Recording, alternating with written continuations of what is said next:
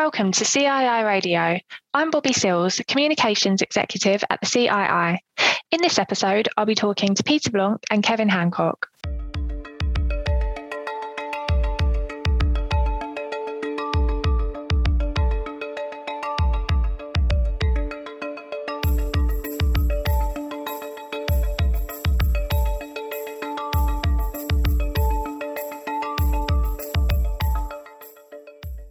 This episode of the podcast, we're talking about how brokers can better engage with underwriters to turn the tide on the hard market.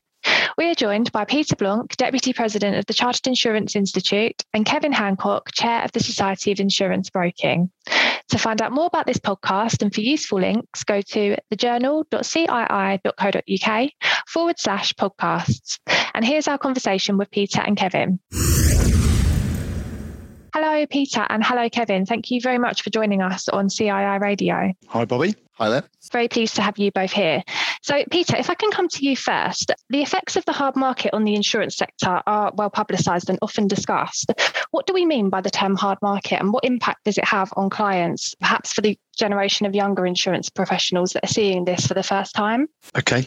In simple terms, the hard market is basically a period when insurance companies are trying to either reduce their exposure to certain risks or increase the premium that they receive for covering those risks. So, in the most simplistic way of thinking about it, is that a, a hard market is a seller's market.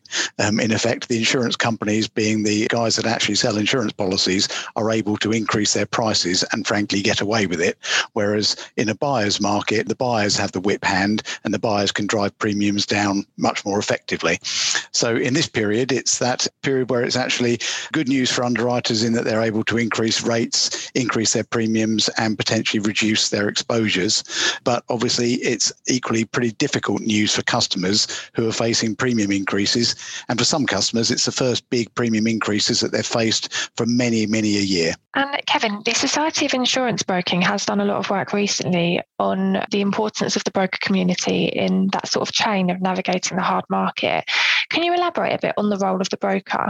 And I think probably the, the thing that's important for brokers to do is be able to explain to those clients that dynamic of the you know what the marketplace looks like and so manage the expectations of their clients so that they know exactly what might be happening when their policies become due for renewal or there's something else that they're trying to uh, achieve. So i think brokers owe it to themselves and to their clients to really understand what's going on and be able to explain that outwards because the impact is different for different clients.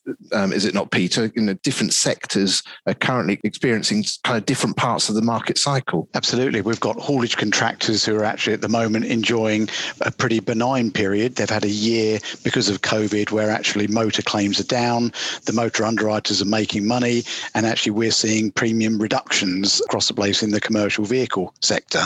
But conversely, the professional indemnity insurance arena has gone absolutely crazy. And surveyors, architects, IFAs, insurance brokers are all seeing really dramatic increases in premiums. And almost, but probably more importantly, it's not just dramatic increases in premiums, it's actually a real reduction in availability of cover. And for some contractors and for some design and construct contractors, that's proving to be really problematic as they're not able to provide, to actually buy the cover that they've already committed to providing. Yeah, I, I, concur with that. And I've, I've seen quite a few risks and indeed saw one only this morning where it was a, a business where they were importing electric scooters and quad bikes and things like that from China, you know, need liability cover to be able to sell their goods. And, you know, it's virtually impossible to get cover and certainly impossible to get it at, at an economic rate. So yeah, there are some businesses out there are really disadvantaged right now. And and I think if if a client is kind of just blindly thinking that they can they can go out and buy insurance, you know, I think again the brokers have to have their part to play in making sure that the, the client understands the, the particular dynamics of the market today, and also that that might change in the future. It doesn't stay like that forever. Yeah, absolutely. And Peter, Kevin touched a bit there on the role that brokers can play in navigating the hard market. How would you say this aligns with the role of underwriters? I mean, the two roles are, are very, very different. I mean, an underwriter's role fundamentally is to make profit for his or her insurance company. Yeah, their job is to write risks that they believe they can actually write profitably. So they are under very, very strict mandates. And often we're talking about global organizations here. The underwriters that we deal with day to day are under a pretty strict mandate that they, at this moment in the cycle, they're instructed to write for profit. So that means rejecting risks that they think won't make a profit. It means being very cautious about risks where they're unsure. And it means only really competing for risks where they're really, really confident that the rate and terms are going to result in an underwriting profit. So they've got very, very clear drivers.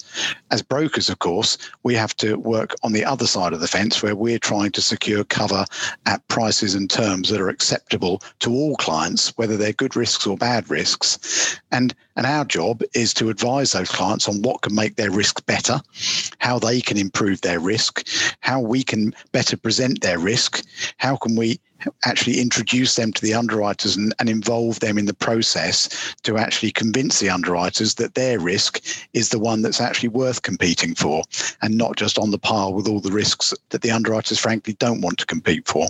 I think what we often see is clients that say, look, nothing's changed in my business. How come I was acceptable last year to an underwriter and now I'm not this year? And as a broker, I think it's also it's then, you know, our job to try and remind the client of how this market works. In a softer market environment, underwriters probably chase premium a bit more, they chase market share a bit more, they blur the edges of acceptability, and they will write risks that, that perhaps aren't in their core. And at the moment, they're going through and, and kind of trying to, in inverted commas, cleanse their book of those non core risks and, and achieving the pricing that they think the risk is worth on a technical basis.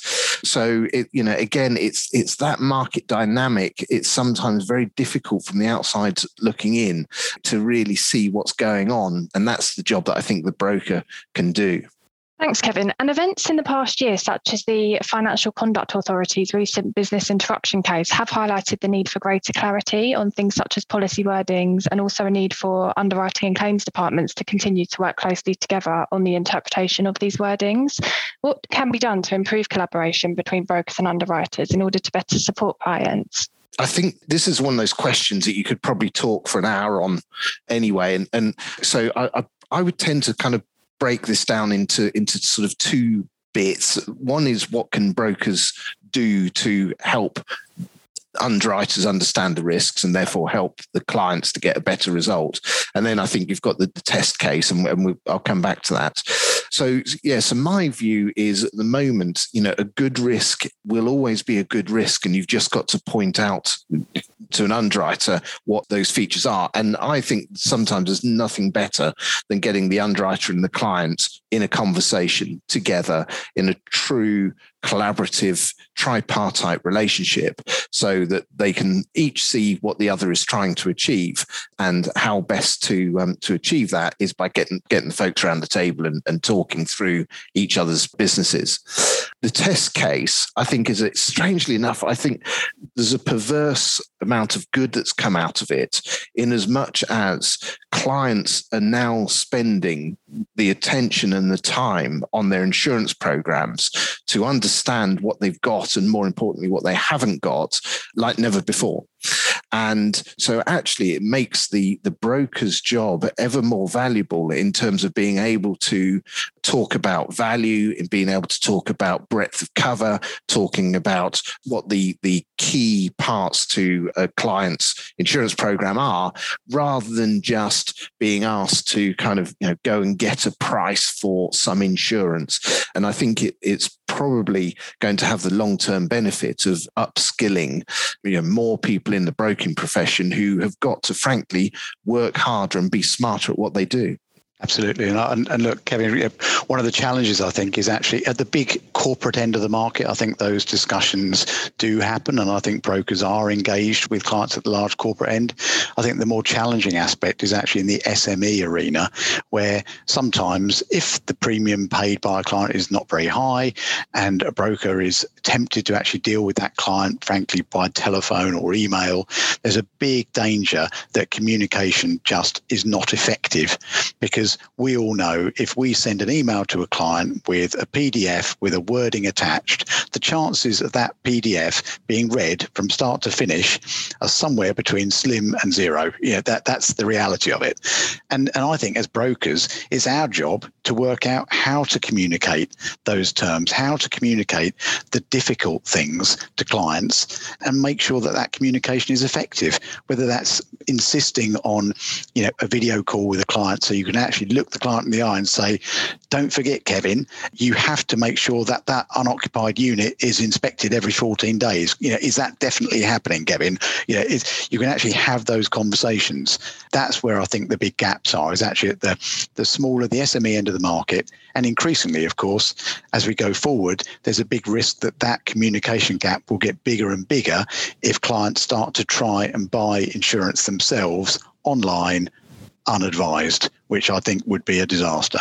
100% agree with you on that. I, th- I think the kind of the so called non advice self-service method of buying insurance, I, I think it, I can't help but think that's going to lead to a, you know a disservice to the ultimate buyer of, of the cover, and that's where brokers, you know, we, we've absolutely got the place in the market where it's so much more about price. It's got to we've got to bring the conversation round to value. We've got to be reminding all of our clients what it is that they've got. And I'm repeating myself, I know, but also what they haven't got. So many clients don't understand what's available. And, and actually, the risk transfer mechanism of, of passing risk from their own business to an insurer can actually be relatively inexpensive to achieve, you know, a, a really strong level of risk transfer so that they can get on and do what they're good at one of the best analogies I've actually used over the years, and I still use it in lots of client meetings where you have that price value conversation, is you're normally in these meetings, you're sitting at a table, and on the table there's normally a coaster. And then you say, Isn't it weird that the risks you're facing as a business can be summarized as being the table? The premium that you pay is the coaster. Why is it we spend all our time talking about the coaster and not the table? It's a good analogy, a good way to actually bring it into perspective to say that actually, when something goes wrong, all of a sudden, the relative size of that coaster is completely immaterial. You know, what's important is whether the table is going to be replaced. I like that. I might use that one.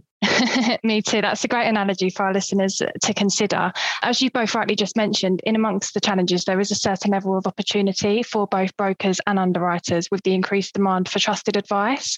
What would you say the key lessons are that we can take away from the past year in order to improve transparency and communication with clients, aside from that vital face to face communication?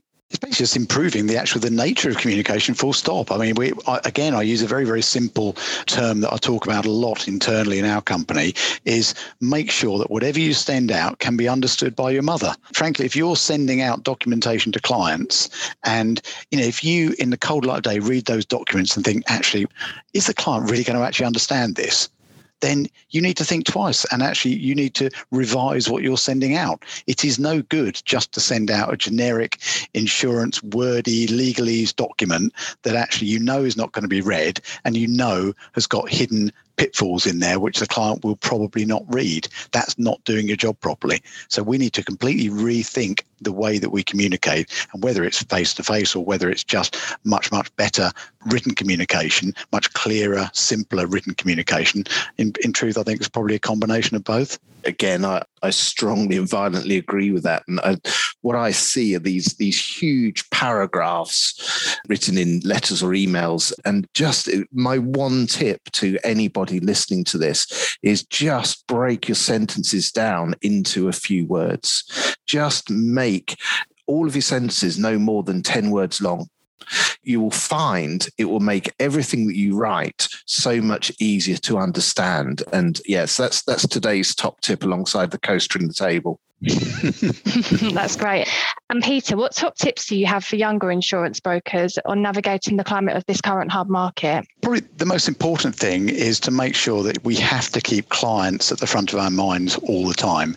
And one of the worst things that you can ever do for a client is to wait until the 11th hour, day before renewal, and then hit them with a big increase. You know, you may well get away with it. They may well be forced to renew with you, but boy, oh boy, you will live to regret it because they will bite back the next year or the year after. It is a guaranteed way to destroy trust between a broker and a client is to turn up at the 11th hour with an unexpected and unwelcome increase. So my top tip is to engage early, engage honestly, and and in in some cases we're engaging six months before renewal to say we are very concerned about your renewal. You're in a particularly difficult sector.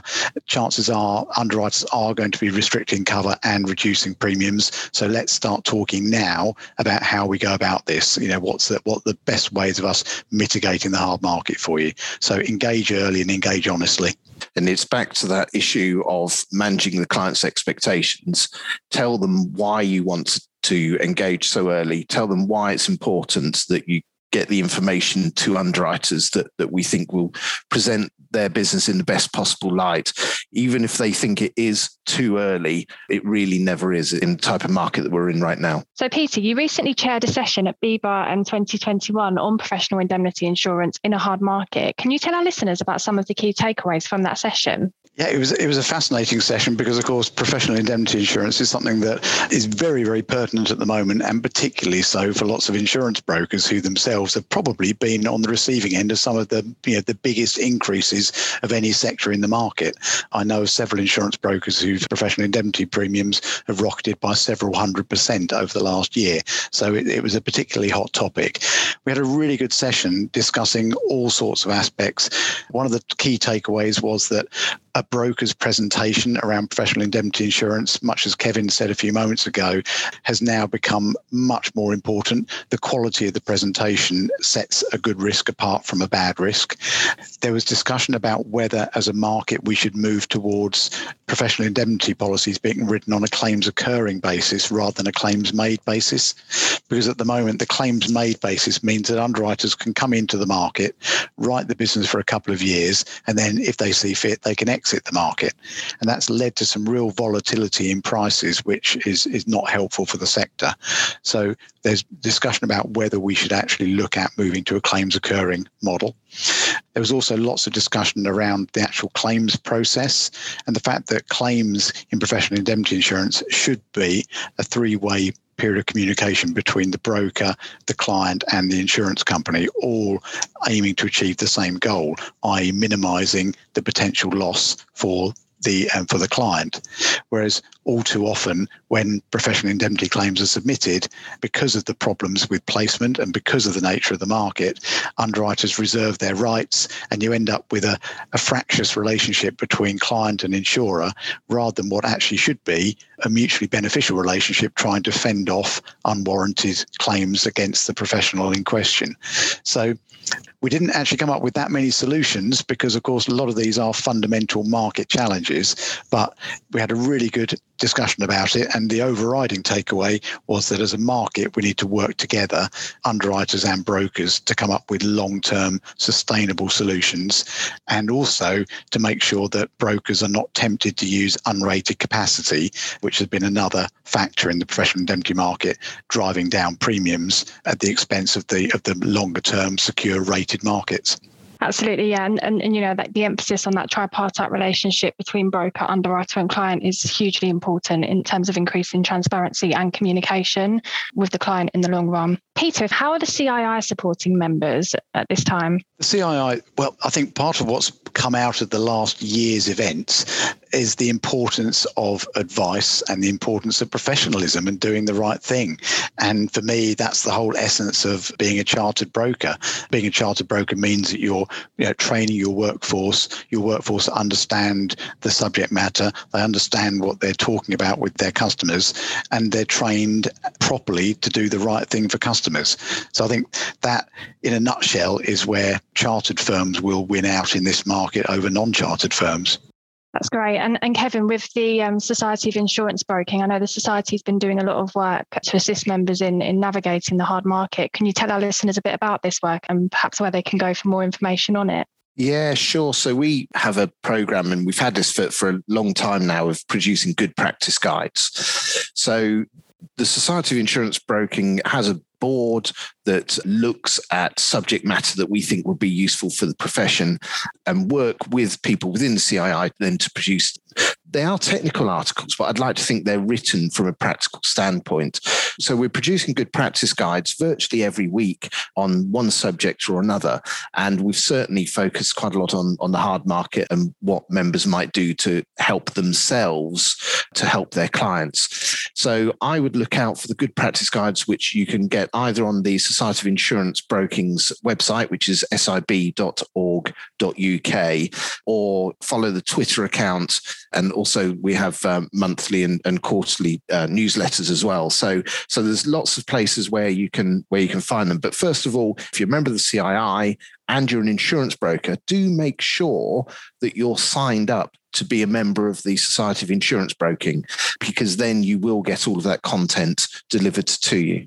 Thank you, Peter and Kevin, for speaking with us today about this hugely topical subject and for sharing a wealth of information with our listeners on how the profession can respond to both the challenges and opportunities presented by the hard market. Pleasure. Thanks. Thank you. And thank you for listening to this episode of CII Radio. To find out more, visit thejournal.cii.co.uk forward slash podcast or follow us on Twitter at CII Group and at Broking Society.